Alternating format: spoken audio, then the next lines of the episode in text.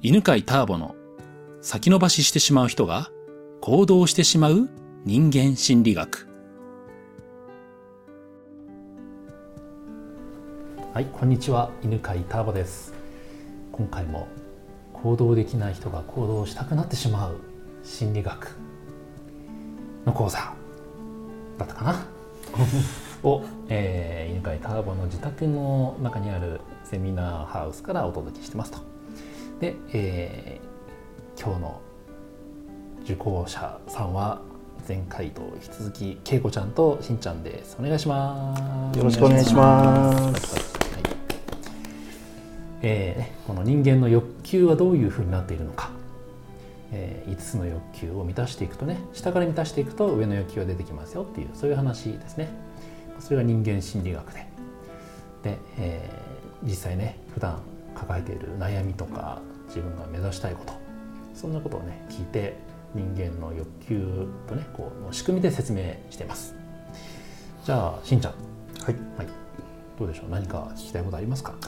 そうですね。えっ、と私は今起業を考えてまして、でまあそれにあたってこうまあマーケティング、セールスっていうところがすごく肝になるところかなって思ってるんですけれども、そうでしたね。はい。でその中で前回あのお客さんのその心理についてうん。教えていただいたんですけれども、で今回はその反対にこう自分サイドでうん。こう、まあ何か気をつけるところというか、うん。そういう面について教えていただけたらなと思ってます。はいはい。わかりました。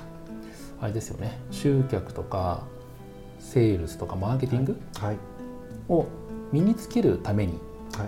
うんっていう話ですよね。はい。うん、わかりましたわかりました。そうですね。じゃあちょっと聞きますね。しんちゃんが自分にとって課題だなとはい。思うところはどれですか？今から言いますからね、はい。えー聞いたことをどんどん試してみる実行力。はい。えー今も自分はできているっていうふうに認めて自信をつけること、はい次がお客さんと関係を作ったり、はい。えー一緒に成功する仲間を作ること、はい。えー不安で動けなくなっているという気持ちを解消して、はい。えー安心して安心すること。はい。この4つの中だったらどれでしょそうですね、えーとまあ、なんかいくつか当てはまりそうなんですけども、うんうん。えー、とじゃあ3つ目う3つ目の。のところですね。仲間、そうですね。うんうんぱりこう起業っていうのもこう全く一人でこうがむしゃらにやるっていうよりは、こう誰か先に成功されてる方のうん。お話聞いたりとか、うん。あとはこうある程度緩やかな連携というか、うん。そういったものもあのすごく大きな要素なのかなっていうのも感じてるので、い。いですねいいですね。じゃあつまりあれですね。今聞いた4つというのは、はい。えー欲求について満たされてない部分はどこですかっていう質問だったんですよ実はね。はい。うん。えーで一番最初に言ったのが新しいことを学んで実行するっていうね。それは実現欲求がどれくらい出てるかっていう説明あの質問なんですよ。はい。で自信のについての話は承認欲求。で仲間についてが社会的欲求。はい。で安心するっていうのが安全欲求の話で。え今しんちゃんが興味があるのはええ。社会的欲求を満たしたいっていうことなんですよね。ああそうだったんですね、うん。社会的欲求というのはつながりとかええ。仲間とかはい。の欲求なんですよ。はい。だからそういう成功を目指すような、はい。えー仲間。はい。とかねが欲しいというそういうことですよね。そうですね。うんうんうん。じゃあそのなどさ2つありましたよね、えー、と教えてくれる人。はいとのつながりとはい。同じ横の協力し合う仲間、はい。うん、どっちの話がいいですかね？あ両方お伺いしたいですけど、えーどっちか。えーとそうですね。まあじゃあ教えてくれるようなそういう存在の方。はい。ですねですね。じゃあ、ね、今まさに、ね、これ教えてくれる人と教えて、ね。教えてもらう人という関係ですけれども、はい。ありがとうございます、じゃあねしんちゃんはターボとのはいつながりをはい。どれくらい感じてるかをはい。10段階で教えてほしいんですけど、はい。10ははい。もうなんだろうね。うんもう大親友みたいな兄弟みたいないいですね。な感じのつながりだとしましょう、あ素晴らしいですね、ゼロは全くのもう電車の中ですれ違う興味もないような人 だとしたらパッと思いつく数字どれでしょうね。そうですね。えっ、と8くらいですかね。8くらい。おかなり感じてますね、い、いですね、はい。うん。じゃあしんちゃんにとってははい。どっちが大事ですか？自分が感じるつながりとはい。相手が感じるつながり。両方がいいですね。両方だけどど。っちが課題ですか？ああそうまあ相手からやっぱりどう思われてるかの方がこうちょっと気になりますか気になりますよね、はい。気になりますよね、うんうんうんうん。えーどう思われてるかつまり相手がどれくらいつながりを感じているかが興味あるわけですよね、はい。そうです。ねうん、じゃあ相手がより自分につながりを感じてくれる方法があったらはい、知りたいですよね。うん、メモりたいぐらいです。メモりたいぐらいですね メモっていただいてもいいですが。じゃあそれねのことをちょっとお話ししましょうか、はい。うん、社会的欲求を高めてはい。相手に満たす、相手が満たすようにしてあげると、はい。相手は自分に対してつながりを感じてくれるんですよ。はい。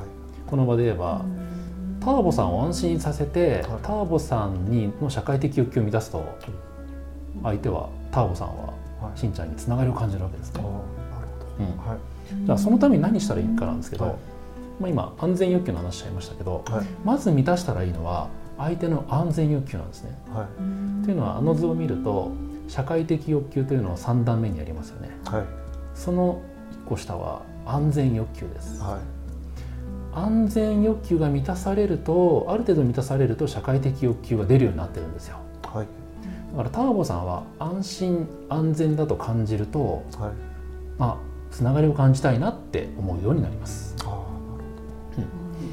でってことは逆をやっちゃいけないんですね。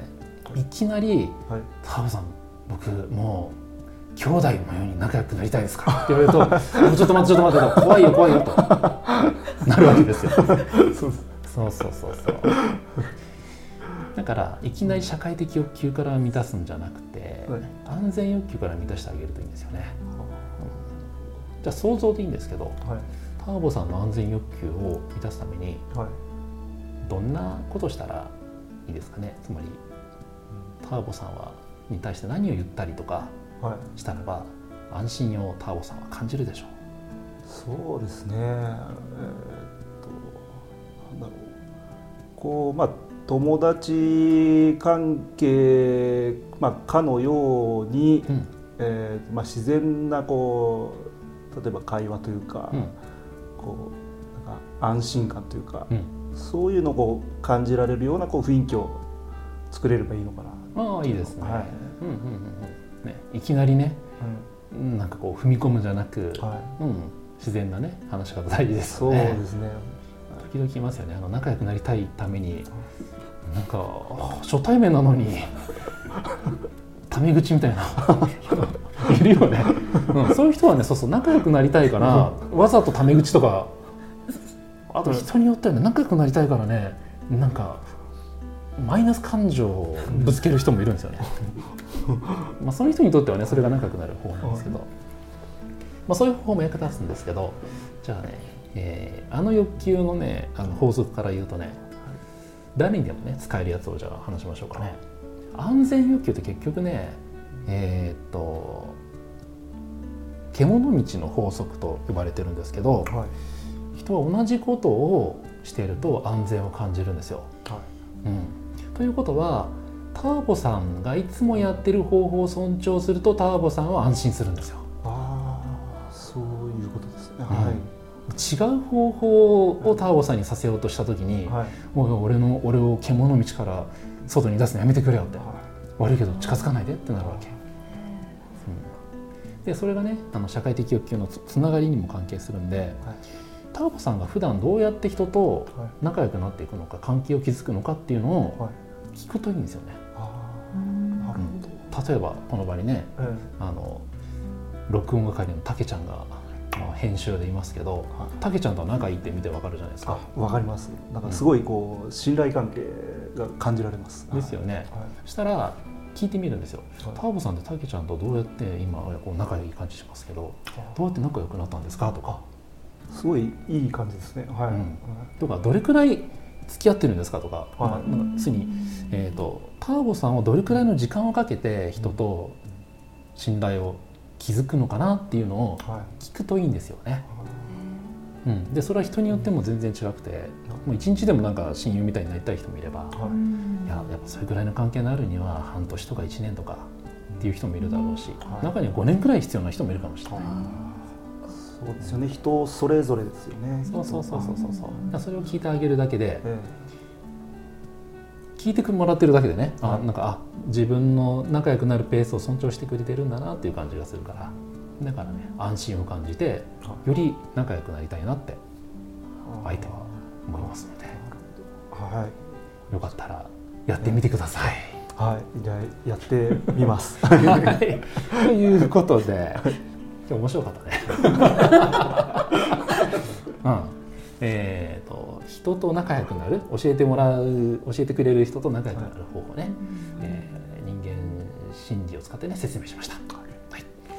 ではまたお会いしましょうありがとうございましたありがとうございましたでは最後にお知らせがあります2016年の11月から犬飼ターボのセンターピース1日集中講座というですね人間心理学の講座が始まります。ポッドキャストを聞いている方は特別価格で参加していただけます。一日集中講座の申し込み欄の一番下にですね、紹介者欄というのがあります。そこに、ポッドキャストと記入してください。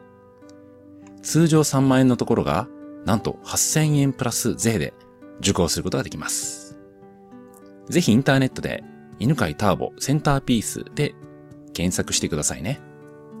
目の前で直接犬飼ターボの講座を聞いてみてくださいね。この番組は、犬飼ターボ、ナビゲーター、竹岡義信でお送りしました。